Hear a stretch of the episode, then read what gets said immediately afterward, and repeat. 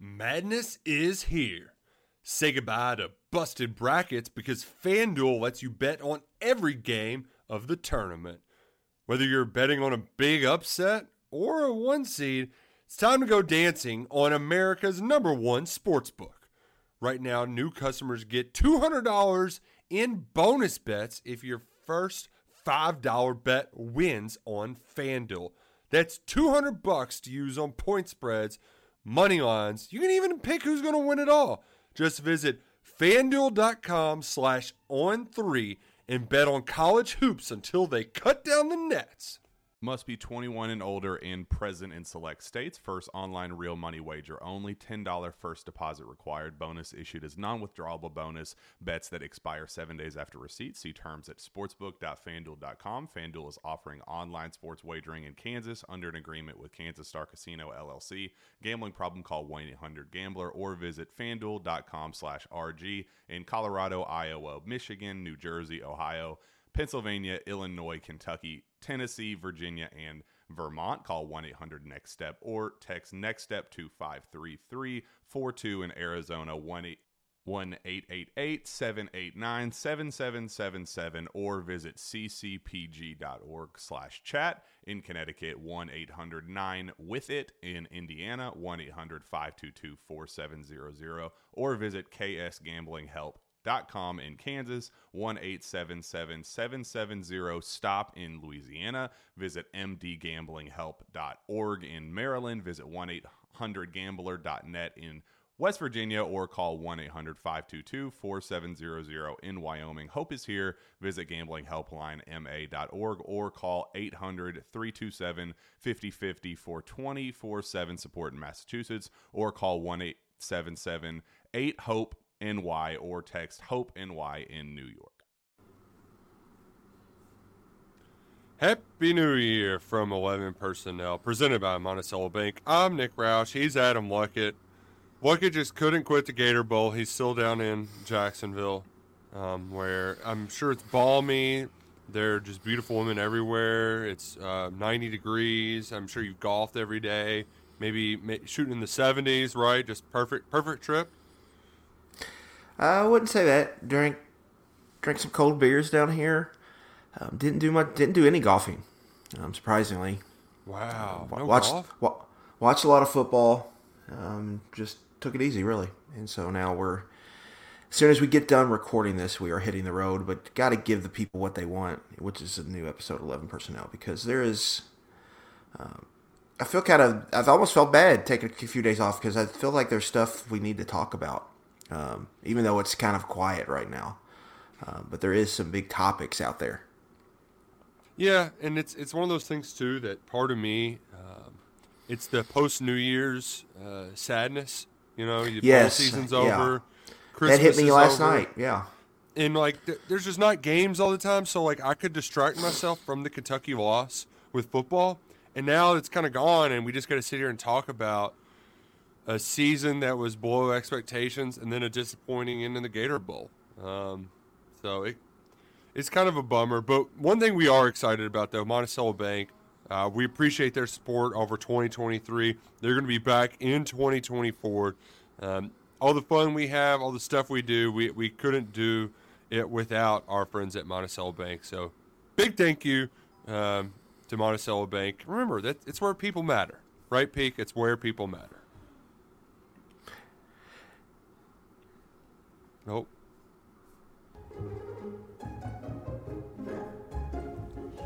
Well, hello, Cindy. A lot of banks are changing hands these days. Not Monticello. We've been building relationships since 1895.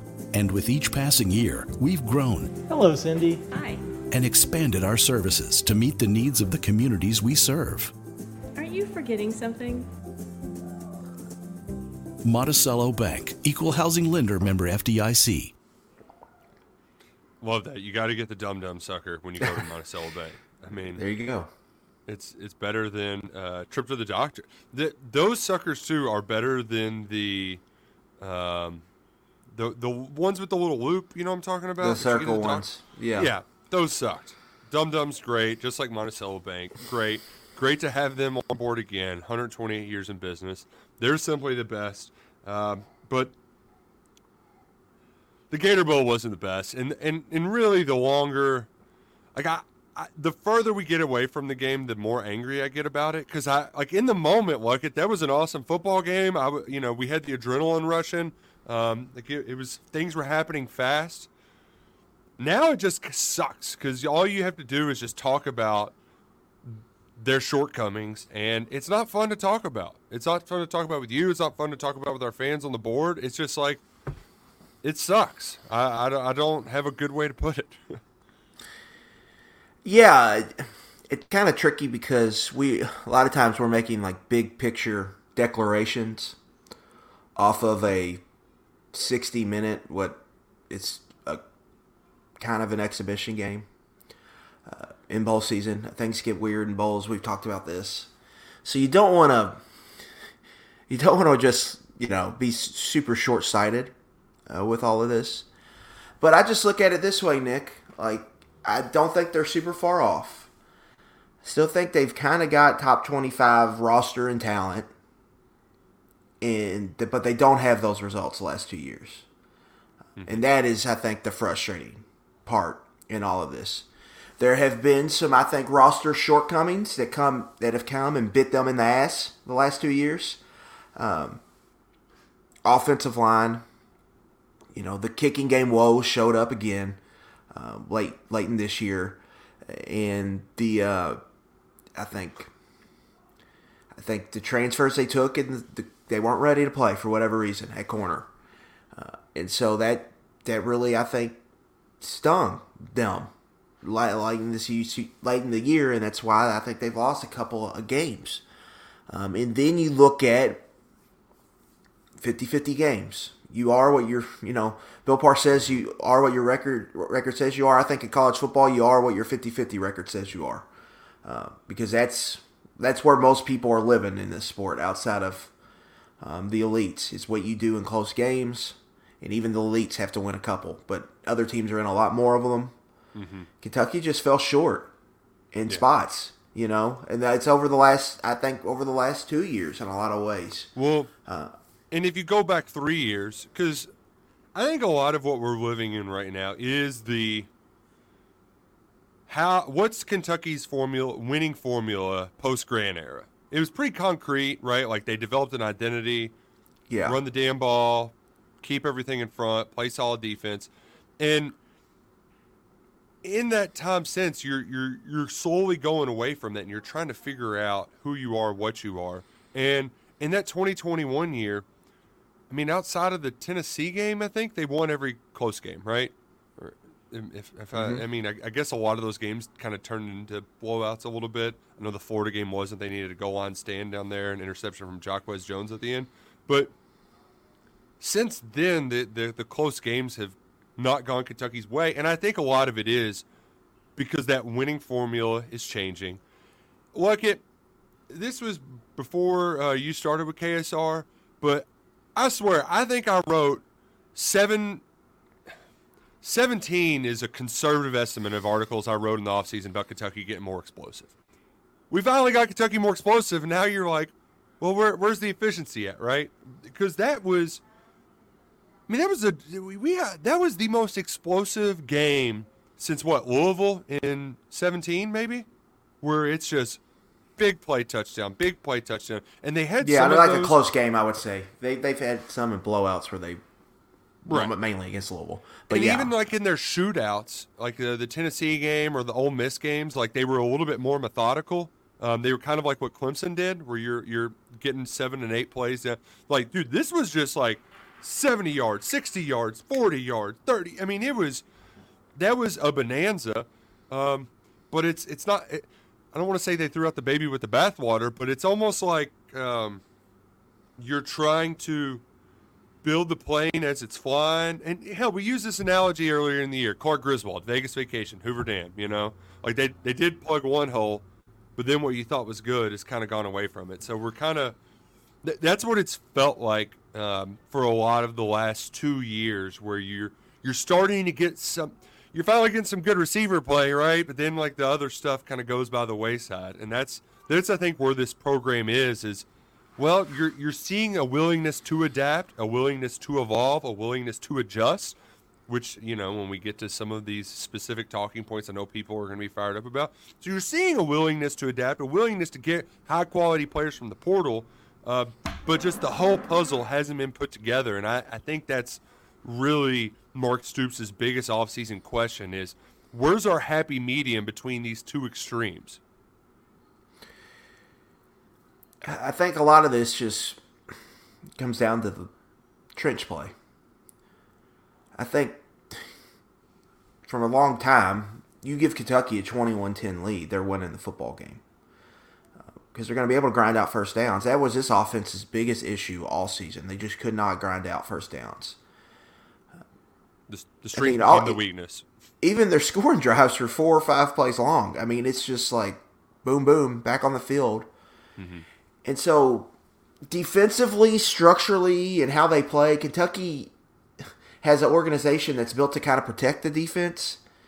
And the offense and the special teams are not protecting uh, the defense right now. And I think overall, that's probably the biggest, I wouldn't say red flag, but the biggest concern right now is stylistically how you play.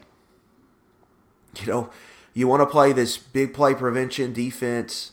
Um, keep everybody in front. You really can't really play like that if they're getting the ball at midfield uh, a lot. You know, you're not flipping the field at all punt, punting wise. I mean, you're not able to churn out, you know, first downs just to keep the other offense off the field after a long drive.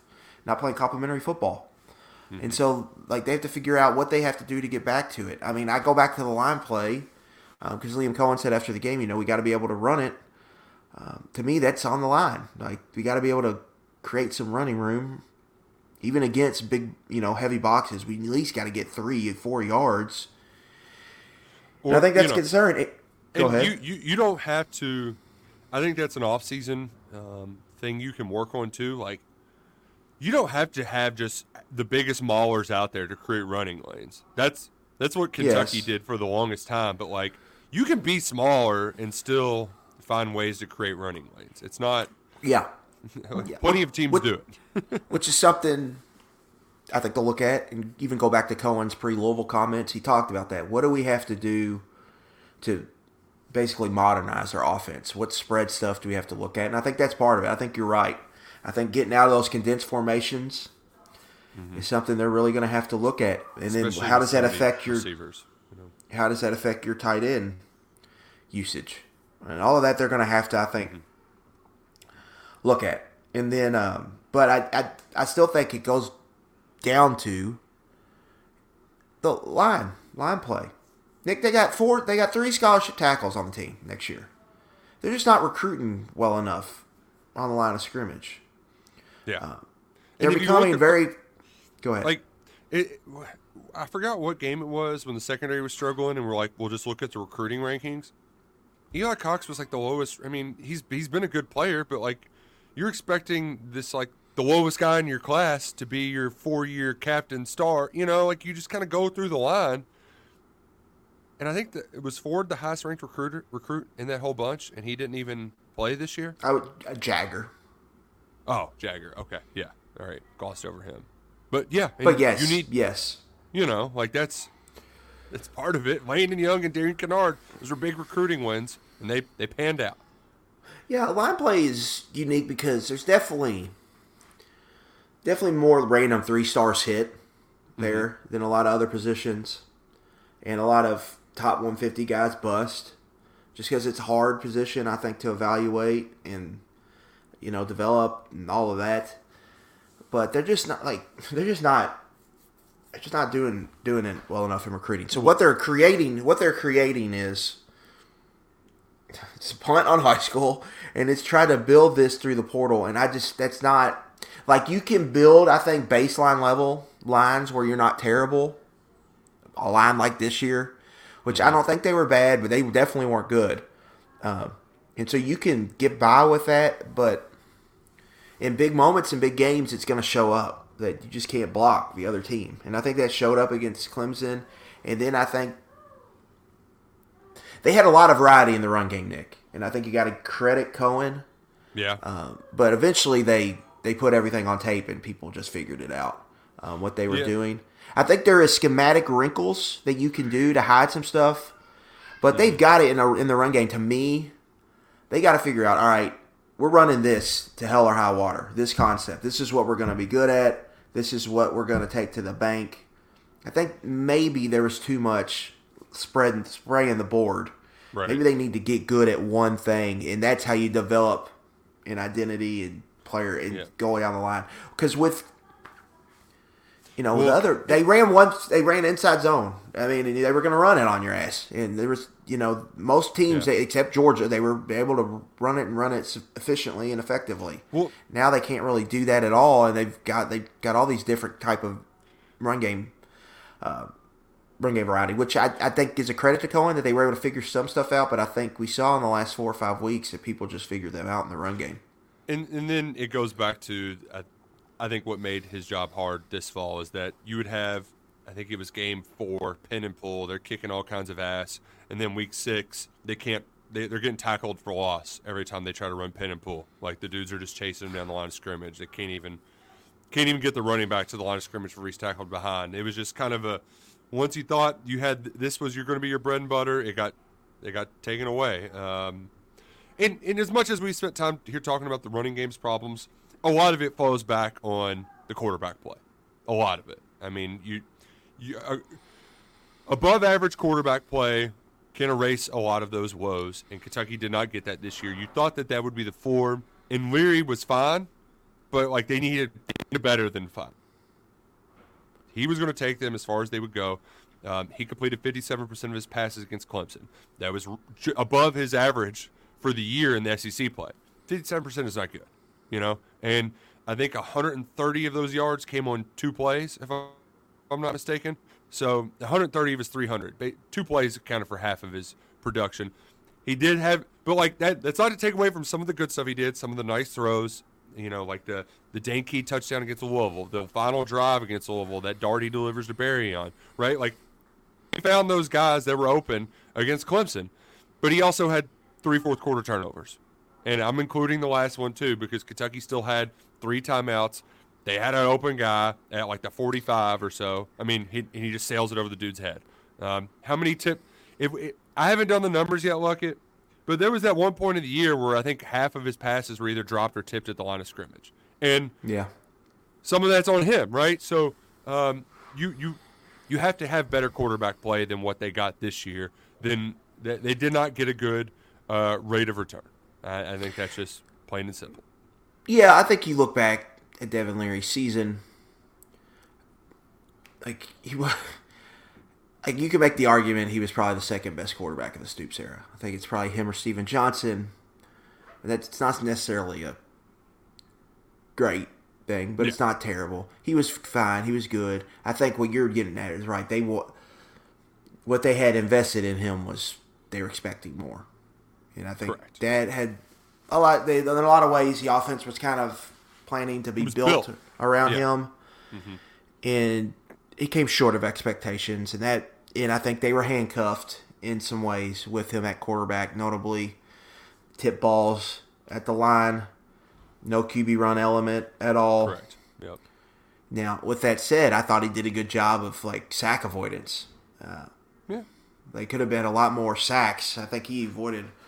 Uh, did a good job of kind of getting the ball out a lot of times. Where even a guy like Levis, those are sacks against him.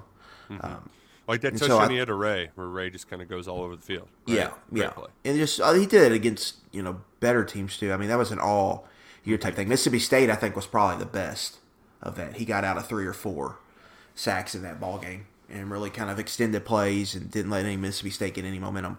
But overall, I think disappointing year. And what what I go back to, like it, is a conversation we had on here when we were talking quarterback pecking order and stuff like that. We would have lost a significant amount of money you just never know. just betting on Leary to be better than Brady Cook. Who in this world would have thought Brady Cook would have outplayed Devin Leary this year? I mean, I you know I could see like when we're doing the KJ Jefferson or Spencer Rattler, and you're trying to, s- but Brady Cook is one where I just like never in my wildest dreams would I have envisioned him having the. I thought that was the kind of Leary, year that Leary was going to have.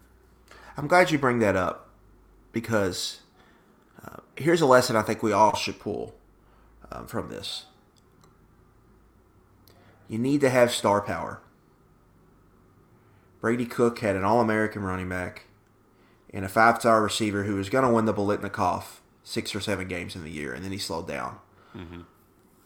They had just two dudes to go to, right? That could carry the. There were engines in that offense. Theo Wease was pretty pretty great too. Theo Wease was a good third option for that for Missouri, and then Cook's legs. That's where with I think Kentucky, like we kind of saw this in 2021. They had the engines right with Chris Rodriguez, Mm-hmm. Wan'Dale Robinson, and that's why they were able to score points. I think Kentucky this year, they on paper looked like they had the engines, but it was a little inconsistent, mainly at wide receiver. Yeah, well, sophomore slumpage. And Ray Davis was an all. He did a lot of good things, but he was very boomer bust with him. Unfortunately, uh, but I will say this: I say that with the star power. The one thing I think Liam Coen does, and I think it might be his biggest strength as a play caller, is if he gets the horses, they've got feed in their troughs nonstop. They are getting the football. Yeah, yeah. And so I'm not saying Liam Coen's ever going to coach a Heisman Trophy winner, but if he's got a guy in the running, that dude is getting the Brock, and they're going to try to get him touchdowns. Um, and it's he, I think he gets a lot of that from Mark Whipple because that's how Mark Whipple was. Um, you go back and look at the year he had with Pitt with Kenny Pickett and Jordan Addison. Yeah. Kenny Pickett was throwing it, and Addison was getting the ball, and they, they weren't running it. Those were their two guys, and that's what they and they won an ACC title. Pitt did that way because they had two pros, and so for Kentucky, it's getting the pros. And if they get that, I think they can find they, they can ride them.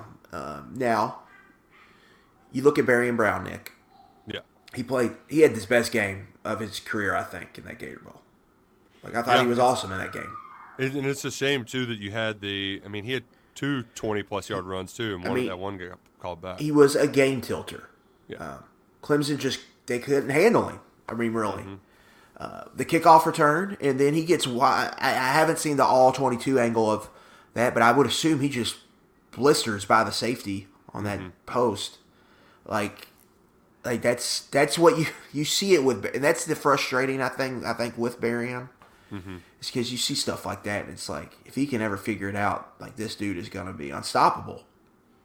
And so, how can you pull that out of him for a full season? I think that's the big question because you get that, and then you team it up with a Dane Key as a really good, you know, number two. Like that, that could be something. I mean, if you can find a good running back again, that could be something. But you gotta, you gotta do, you gotta like, you have to. All those things have to happen together. It's like playing golf. Like if you hit a good tee shot, it doesn't matter unless you hit a good Oh. approach shot Dude, you know. um, yeah. And so you gotta you like- gotta align them. You gotta stack them. And so in one season, and that's I think what they need to focus on right now. If they could get that, then you could see it. But that's the thing with Barion Brown. I know people a lot of frustrate are frustrated with him, but that guy in that Gator Bowl, I mean, that's a potential All American. Yeah. I mean, it is if it comes together for him like that. It's just if he Yeah. can if he can hit the dri- he can hit the drive that puts you 50 yards from the cup but there's too many uh can't get on the green and then three putts for bogey or then Yeah, I gets mean- on the green and then three putts for bogey. It's it's basically my golf game right? Like let's hits your gap see- hits the gap wedge ninety yards, yeah exactly and then you're over there in the trees. Yep, yep. And then Yeah. you two more shots and you get on, and then you bury a long putt, and you're like, "What the hell was this? Like, I, Yeah. how can I not just get on? I'm right there. There's nothing in front of me, but I top my, you know, it's awful. That that's a, I love that comp because a lot of it for this offense moving forward is the consistency, um, and you know they're bringing in another guy too that was a high volume guy in Ja'Mori Maclin that has the explosiveness, um, but we'll see about the consistency, right? And that that's going to be the name of the game Yeah, this yeah. offseason. Uh, for and that's why they're bringing in Tykill Shorts, right? Because like uh, he- that's kind of what he was as a player. You know, he wasn't the most explosive uh, guy, but he was he was Mr. Steady Eddie for West Virginia. He turned Tank Dell into a tank, uh, and they're hoping he can do more of that next fall um, in Lexington. I want to I want to switch gears to the defense like it because third and 18's been kind of talked to um, till we're blue in the face, and even more so, soft zone. Bum bum bum. And uh, here here's the other thing too. I think it's completely unfair to just call it soft zone. Like it's cover three or like quarters instead of cover two where you're jamming up front. And I don't cover two kind of sucks at the college level. There's like huge holes there. I don't really like cover two. Um, I'm not exactly. It, it looked like they were in a cover three or four for that third and 18, but we don't get the all 22 angle. So it I, I i've talked about it an extent. I i got on my sword like Jon Snow. Um, i was willing to fall on it to say like hey the third and 18 didn't cost him the game. I actually think it was the right call wrong execution in most third and longs especially with the game on the line. Like yes play just keep everything underneath. I, I think most defensive coordinators would call it that way in that scenario they just didn't execute corner bailed out the nickel was like covering the flat, like it was the first down marker. Um, but generally speaking, like it, is there is Kentucky's zone defense uh, a problem? Is this philosophy because that's what it's coming down to, right? Is this overall philosophy that it hasn't worked? But I call bullshit because I've never seen Kentucky defenses in my lifetime better than this. So like that that's the part of it that's frustrating. Is like how many times have you watched Kentucky football play a game where they hit eight sacks? Maybe twice in your life, you know? So, like, that's the part of this that there's a huge disconnect that people are letting one play and um, an apprehension to, to, like, people just want to be aggressive, right? They want to go down swinging. But this style has given us the best Kentucky defense of my life. So, like, I'm not, I, I there's obviously problems here, but I, I think there's been a huge overreaction to one drive as to like the overall offensive philosophy of this program, or excuse me, defensive philosophy of this program. I think it can still work, generally speaking, um, but I, I, that doesn't need to say that there needs to be no changes at all, right? Like I, I just I just think there's one big overreaction to one bad drive after Kentucky played great defense all day. Yeah, I do think if Maxwell Hairston and Andru Phillips don't get hurt, I think the game looks different. But that's football, mm-hmm. so you have to go with that. Um, Nick, to me, it necessarily wasn't one play. I mean, they were protecting Jordan Robinson. They Jantzen Dunn probably needed to get more depth there, as you alluded to. Um, so you had players in there that hadn't really played all year. So I mean that that it is what it is. It's just it's one one play. Anything can happen in one play, right? Mm-hmm. We've seen over yeah. time. My bigger problem is the coverage stunk all year. I mean, it just stunk. They would give up high completion percentage all season. They it was a poor tackling unit. It was a poor tackling unit. I thought. Um, you've got outside of Hairston and Phillips, you really had no corners really step up really all year. Um, safety play was highly, highly disappointing. I think for most of the year, I think it got turned around a little bit the last couple games. I think mainly because of Zion Childress, and I thought Jordan Lovett played good in the bowl game. Um, but safety play was disappointment. So all those culminated in guys had to play that you really didn't expect or maybe wanted on the field. Like Ty Bryant played a ton. It's true freshman. He wasn't playing in the last two games for a reason. right? Mm-hmm. You know, yeah. it was out of necessity that they had to play him. And then I think, you know, Jordan Robinson was a Division two corner with size. It just hasn't hit mm-hmm. uh, for whatever reason. I think a lot was riding on JQ Hardaway. I think you go back and listen to some of our offseason. It's like they really need this guy to step up. That didn't happen in year one for him. Now he's still got a lot of potential, I think, to grow into something. Um, so they were they were just in a tough spot, I think, at corner all year, uh, and I think you have to like. You, they added three corners or three transfers over a two year cycle. Why were those the three they added? I think is a fair criticism. With like you got to get something out of one of those three in that in that year you just had, and that you really didn't is unfortunate. You know, and, like they're spending I mean, scholarship. That, that's just a that's a failure in coaching. Like you have to have a not all of them are going to be hits, but like one of them has to be able Well, to th- play this year. I think it's uh, I mean, I think it's from scouting to evaluating to scholarship management to all of that. I to think developing. Yeah, like it's all Yeah. all the above. Like you need to have Carrington Valentine put them in a pinch, right? They didn't Yes, expect that, yes. but but now how do you? well, how do you recover? they're getting in another pinch right here because Andru Phillips leaves. Yeah, So you get another 50-50 draft player or draft stay guy who's gone, and that puts you, you know, in a pinch. And then you you feel really good, I think, about Hairston. And then I think we're going to talk ourselves into these safeties again. Um, so you feel good, and then I, there's good balance in the room, but you've got to have some guys step up here. Uh, so to me, that is the biggest issue that that the secondary just was what it was all year. They got two full time coaches over there. Mark Stoops, the you know, got a deep secondary background, right. and that that was to me that was the biggest problem with the defense. Like the front seven was pretty good. And they they, they showed This year. improvement, I think, throughout the year too. Yeah, Um, and they, there's a lot I think to get excited about with that defensive front and that front seven with Jamon Dumas-Johnson coming in, um, especially if that's the we, the Weaver we saw the last two weeks. If that's the Weaver next year, that that gets you a little excited. And then you saw some, I think, some of the juice from some of these younger guys, specifically Tyreese Fearbie as a pass rusher. Yeah, he had a best that- game. Like that's exciting. But And that's right when you, gotta want the be light able- bulb to turn on, the end of his second Yeah. year, right? Like, And then you look at the just look at the quarterbacks they're going to play, man. Jaxson Dart, um, Quinn Ewers, Carson Beck. Mm-hmm. You know they're going to play some good. That's just off the top of my head. Um, Nico.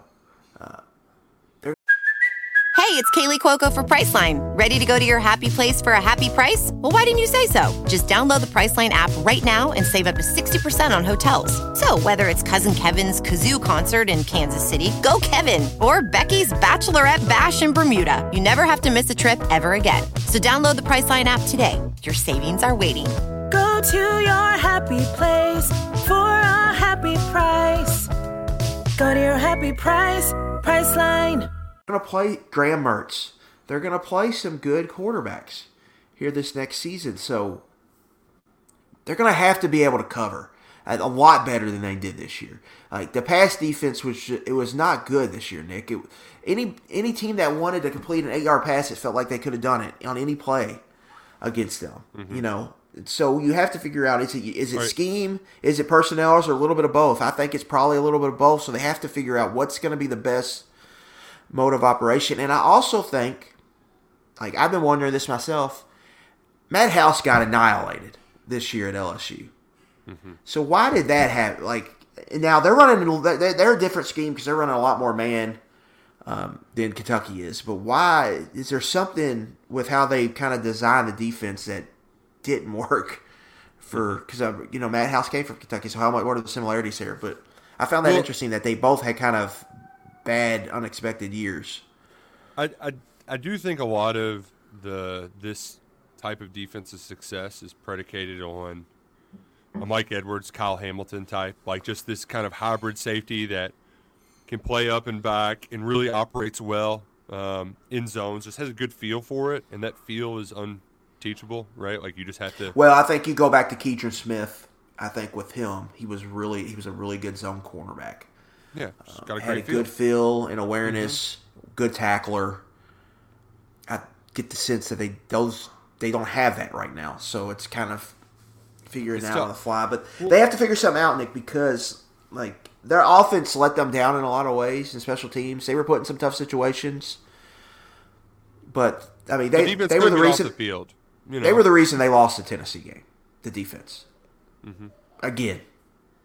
and and not just that game too, but you had all of these third and long situations where it's like, all right, the front South seven's- Carolina is a perfect example. Yeah, the front seven's doing their job, and then on the money down, they have to get home, or you're not getting off the field.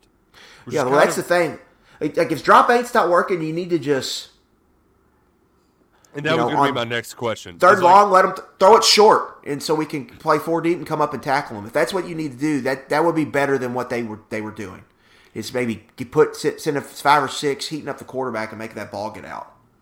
So is is that the that's like the obvious answer, right? But like probably not a good long term one for next year is I think part of it is finding some personnel. But if all goes to hell in a handbasket, you just you go third and Grantham on their ass, right? And Yeah, just like but that's that's the that's the problem with the issue because in 2022 they were great in drop eight, and so and this year they're not. So, you know, I I feel like this year, Nick, there was a lot of. It felt like the coaches just didn't maybe have a great handle for what the team was. what they could um, do, what they were capable of. That's what it felt like to me. I could be wrong on that, but it just felt like there was just something missing there. Like you just didn't have a full kind of grasp for what the team could do and what their what the best call for that personnel was. Maybe like you're right, when they ran drop eight a bunch and it just didn't work all year. Maybe at some point try to change some things. And I think we did see some changes. Like you saw more pressures from Kentucky in that game. Um, like really, we saw corner pressure uh, that got home for really the first time all year. I thought um, Yeah. Harrison forced an incompletion on third down. Jantzen Dunn got a sack. And so, what is you know? So what? Did, maybe that's something they look at moving forward. But I, I just, I don't know. It was a frustrating year defensively because I, I don't think they're bad on defense, but the pass defense was bad Yeah, and yeah. it looks bad when you play some good quarterbacks and some good passing games. Uh, and so you look back at the season in the games that people care about, like you get roasted against Georgia and Alabama, absolutely roasted. Uh, but you also can't stop Missouri. You also can't stop Tennessee, and you can't stop Clemson in the fourth quarter of any of those games. Now, M- Missouri and Clemson, the offense and special teams kept screwing you over uh, with field position, but you know there's some other there's some other data points too that say even if they didn't, they, maybe you couldn't have stopped them either. Uh, Right, so that is concerning. But to to end kind of on an optimistic note, this front seven is going to kick all kinds of ass next year. I mean, Yeah, it's gonna be great. It's gonna be great, I mean, the the way Deone played in that and they have game, depth too, man. Yeah, like it. Just across the board. I mean, I know Deone's going to take a lot of the shine, but we we mentioned Fearbie having a great game, giving some bend on that edge. Uh, JJ playing sa- like you even got Ox winning some one on ones, and that's that's kind of like what the that's the best form of pass rush, right? Is whenever guys take up a lot of space and then you know another one sneaks in there, makes a big play.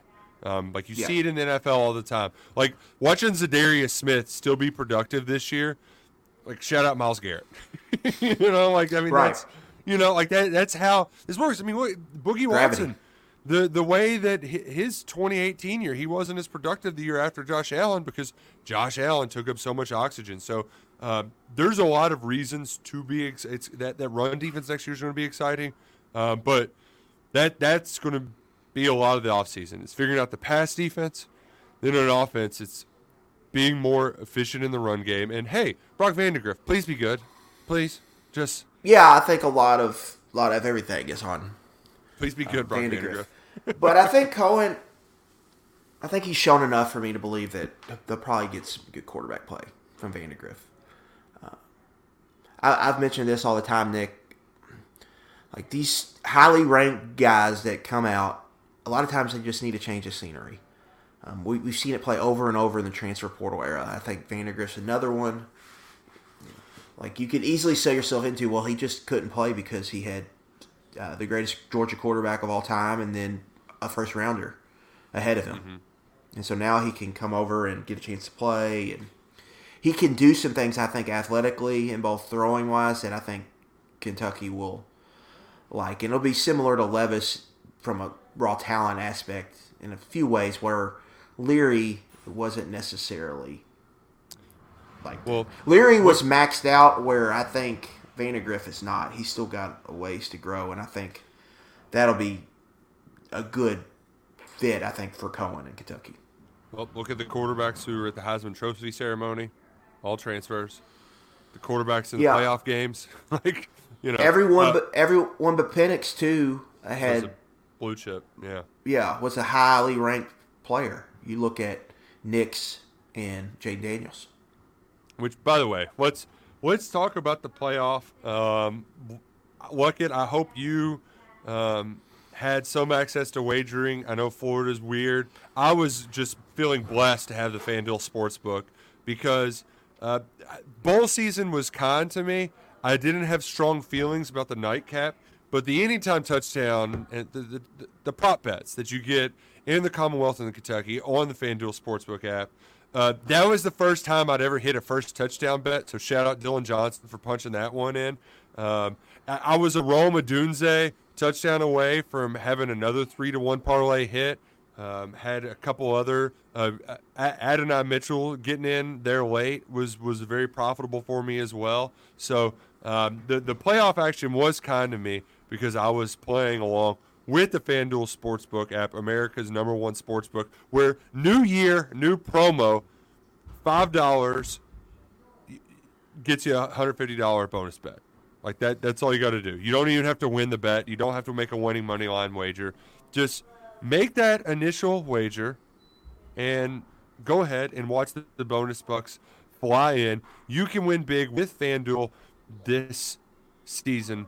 Just Download it now. Put in promo code Pigskin, and hop in on that action now. New customers are getting 150 in bonus bets guaranteed. Just got to place that five dollar bet. 150 in bonus bets, win or lose. Just got to be 21 and present in Kentucky. It's your first online real money wager only. The five dollar pregame wager is required. Ten dollar deposit required. Bonus issued is non-withdrawable. Bonus bets expire seven days after receipt. Restrictions apply. See terms at sportsbook.fanduel.com gambling problem, call 1 800 Gambler. And like it, my only regret regret with bowl season is that it happens so fast and there's so much going on. Is that I can't can't share my picks as readily, right? And I I haven't gone back and calculated, but I was definitely hitting at like a 70% clip. I just felt like the main on fire. Even on the way home, I didn't think I had any action in the Music City Bowl. And all of a sudden, boom, under hits for Auburn. And I'm just like, oh, there's a winning bet. Like I didn't know I even had in there. It was a real, it was a real treat this bowl season, uh, playing along with our friends at FanDuel. Just ah, so so many winners all over the place. Yeah, I mean, it just with the portal and high school recruiting, can't. It's hard to really dig into it. Like yeah, it's, it's we could have in the past. Right. It's a lot of it's a lot of feel too. Right. You know, Kansas State they like Pop Tarts, so give me the strawberry Pop Tarts at Kansas State. That was a nice cover. Um, some some nice sweat outs there. Some nice. Um, I, I, was not happy with the Sunday night football result because I got the the total at a weird time. So the guy I was with, he hit the over. I missed it by a half point. It's just you know that's gambling. Um, but we were both we both liked Texas and Alabama, and neither of us got it right. I, I, I think a lot of that Michigan game, you got to give credit to Harbaugh for going forward on that fourth down. They Michigan should have been beating the snot out of Alabama in the first half. Alabama hung around, and then it was kind of the opposite in the second half, where Alabama outplayed them, and Michigan hung around. And that fourth down call to get that guy that wide open, a lot better fourth down call than the one Bama called in overtime for Jalen Milroe. Yeah, I think I think Michigan had the better year, had the better team. They won the game. I don't really have much more of a takeaway than that. I think it's going to be maybe a long off season for Tommy Rees and Eric Wolford. Uh, they're in Tuscaloosa, uh, yeah. because they got they got bullied up front, which is not necessarily a surprise with Michigan's front, but um, a lot of free runners uh, for Michigan when that probably shouldn't happen. Uh, and then I think, especially in the first half, the point you were, you made on Twitter, where it's like, why are you all going five wide against this Michigan front? Yeah, like, what, what's going on here? Yeah, they definitely was. They definitely needed to help Milroe out. I think Milroe, the moment was too big. Like it looked too big for him. Like he kept slipping on the turf when he was getting out in the open field. Mm-hmm. Uh, and so, why did that happen? I don't know. Maybe it was because the pass rush had him rattled. And I think Bama, they were just they were that just wasn't a that wasn't the same Bama team. Um, and I kind of said it, and I got you know I got some crap for it because they got hot as soon as I said, you know, going to the Kentucky game that this wasn't like this wasn't a national championship Bama team. Now they almost won the name national championship, mm-hmm. um, but but I, you know, you look back and it's just like, well, they maybe they and Georgia played best of six. Maybe that was the one they win. Do they force a game six? Maybe who knows? That was that just a one game scenario. They got Georgia, um, But yeah, I think you just have to hand it to Michigan, and they won. They beat them the way you typically don't see Nick Saban teams get beat, which is just you know a game in the trenches, and they just outlasted them um, there. And I think you make a good point. I think the creative offensive calls. Now there were some like the the power toss to the uh, the flea flicker. I don't know why you would run two tosses right there. That was a little questionable to me, but there were some other things where I thought they did really well, and they won the game. So you have to tip their hat there. But I, I think Alabama that was a flawed Alabama team, man. I mean, it was all year. They just got hot, and then I think I think I think the SEC was the best conference still, Nick. But I think you can make the case that it wasn't what it normally was this year. I think looking back at LSU's defense was atrocious. That Georgia team was not the that Georgia team was still really good, but I don't think they were as good as the previous two teams. Alabama wasn't as typical many- Alabama. Right. Yeah, right. just but that, that kind of year happens sometimes, and now now we're gonna get a Big Ten Big Ten national championship. So my assessment moving forward, though, from that game is can can JJ McCarthy win a national championship? Right? Like, is Michigan good enough up front? Is Blake Corum talented enough to be I able to look- consistently score against Washington? Yeah, I kind of look at it as Ohio State, Cardale Jones. Um, I need to dig into it more, but that game kind of has the 2014 Ohio State versus Oregon feel to me. Well, it, which is fair, but also the game that Michael Penix played, eh, mine's like, can he do that again? Right? Because the way they were able to move the ball They're- down the yeah. field, it was Michigan is going to make his. He's they're going to get his ass on the grass, and so how does he play taking hits? I think Penix was awesome because he was able to play in a muddy pocket and avoid pressure. But that was really a game. Texas could not get him on the ground. I think Michigan is going to get him on the ground. Uh, and then I think Michigan's run game is going to cause Washington some more problems than Texas did. But I thought Texas would bully Washington in the trenches. That really didn't happen. I really think Yeah. Michigan will be able to bully them in the trenches. So, and then I think Washington they got some fumble luck too in that game uh, with those two fumbles there in the second half by Texas. If they don't get those, Texas probably scores on those drives. But you have to give them credit. Thing for me with Washington, first five six weeks of the season they were awesome. They were legit top two or three team. They play Oregon in that thriller. I think was towards the end of October. And Yep. then from that point until the end of the regular season, five games or whatever, they just didn't look that great. They looked like a 20, 20, top 20, top 22 team. They were barely getting by. Offense would go through lulls. And then they've hit another gear here against Oregon in the Pac 12 championship and then against Texas. Uh, just, are they able to stay on that gear? Or is that is that gonna are they gonna regress a little bit? Uh, but it, all signs point to this being Michigan's year.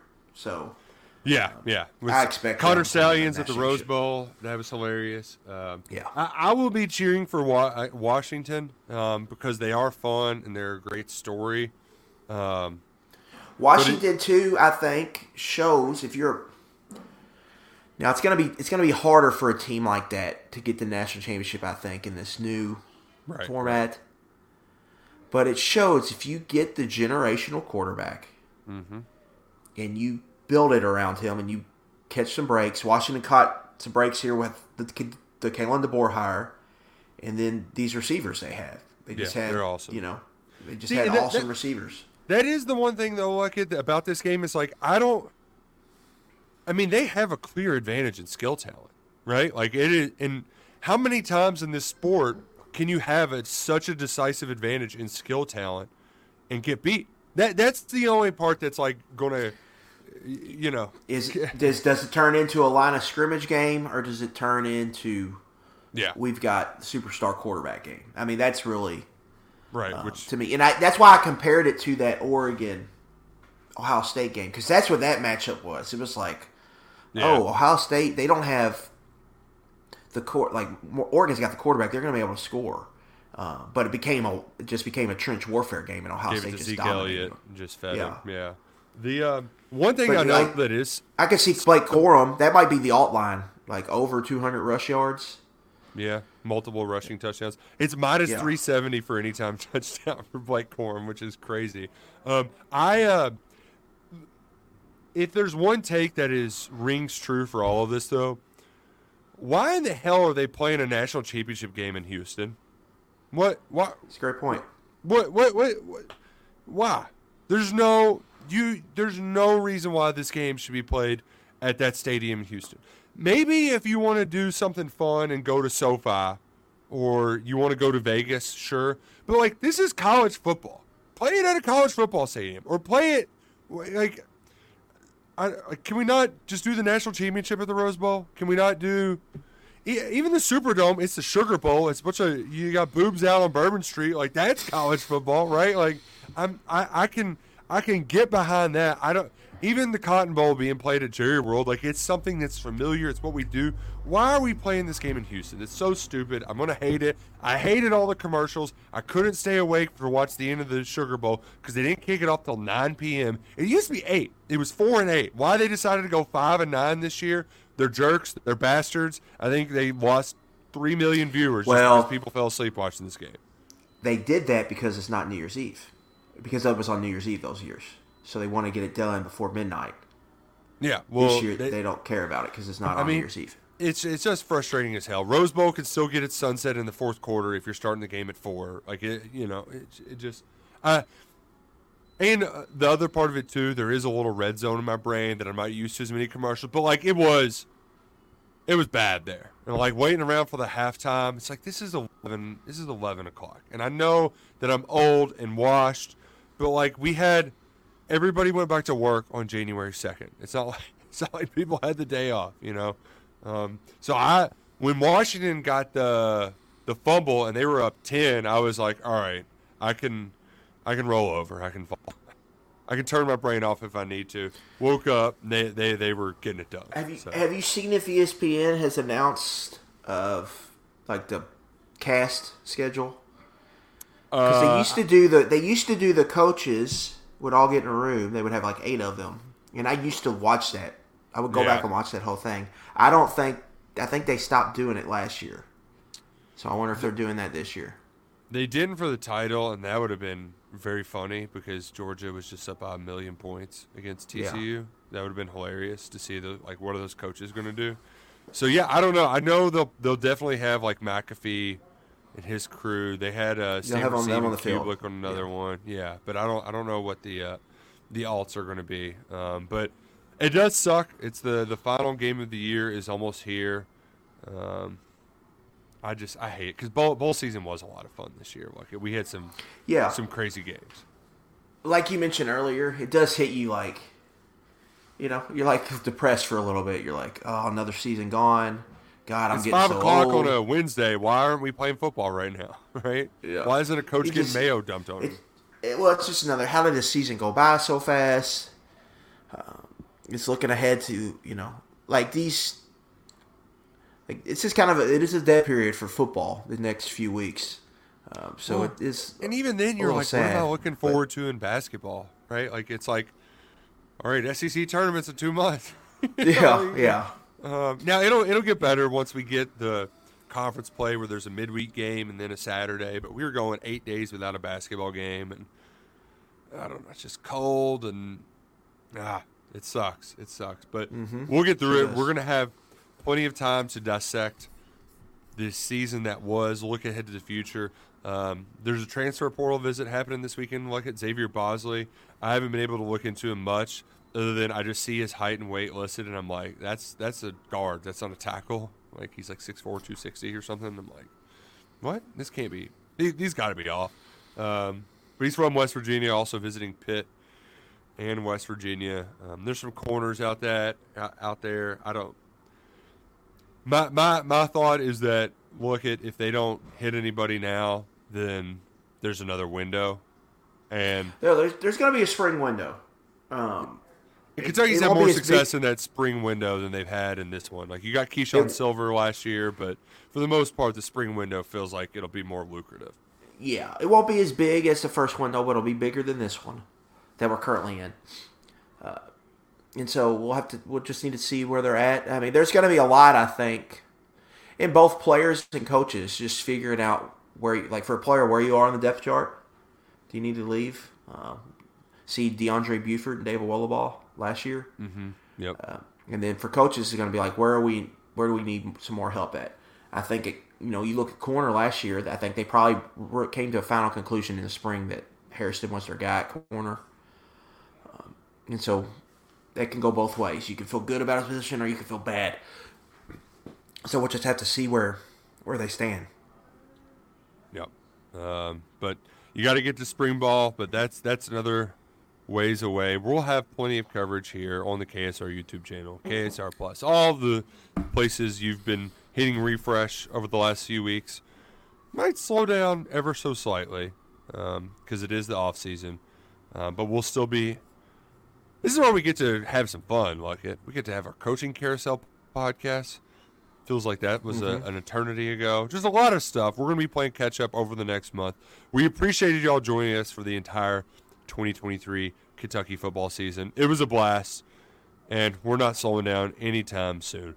For Adam Luckett, I'm Nick Roush. Go Cats and go Kroger.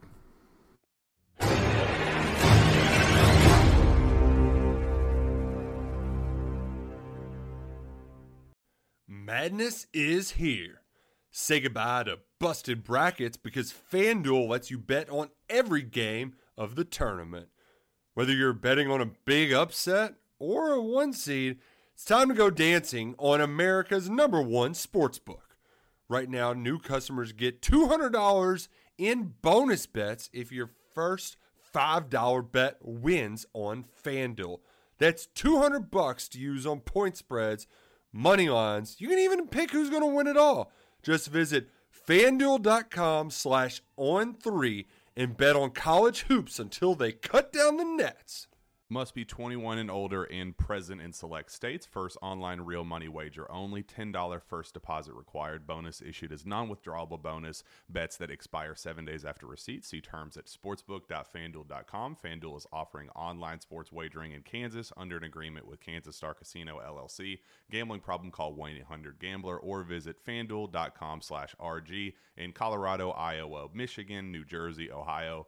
Pennsylvania, Illinois, Kentucky, Tennessee, Virginia, and Vermont. Call 1 800 Next Step or text Next Step to 53342 in Arizona 1 888 789 7777 or visit ccpg.org slash chat in Connecticut 1 800 9 with it in Indiana 1 800 522 4700 or visit ksgamblinghelp dot com in Kansas, 1 770 stop in Louisiana. Visit mdgamblinghelp.org in Maryland. Visit 1 800 gambler.net in West Virginia or call 1 800 522 4700 in Wyoming. Hope is here. Visit gamblinghelplinema.org or call 800 327 5050 for 24 7 support in Massachusetts or call 1 877 8 HOPE NY or text Hope NY in New York.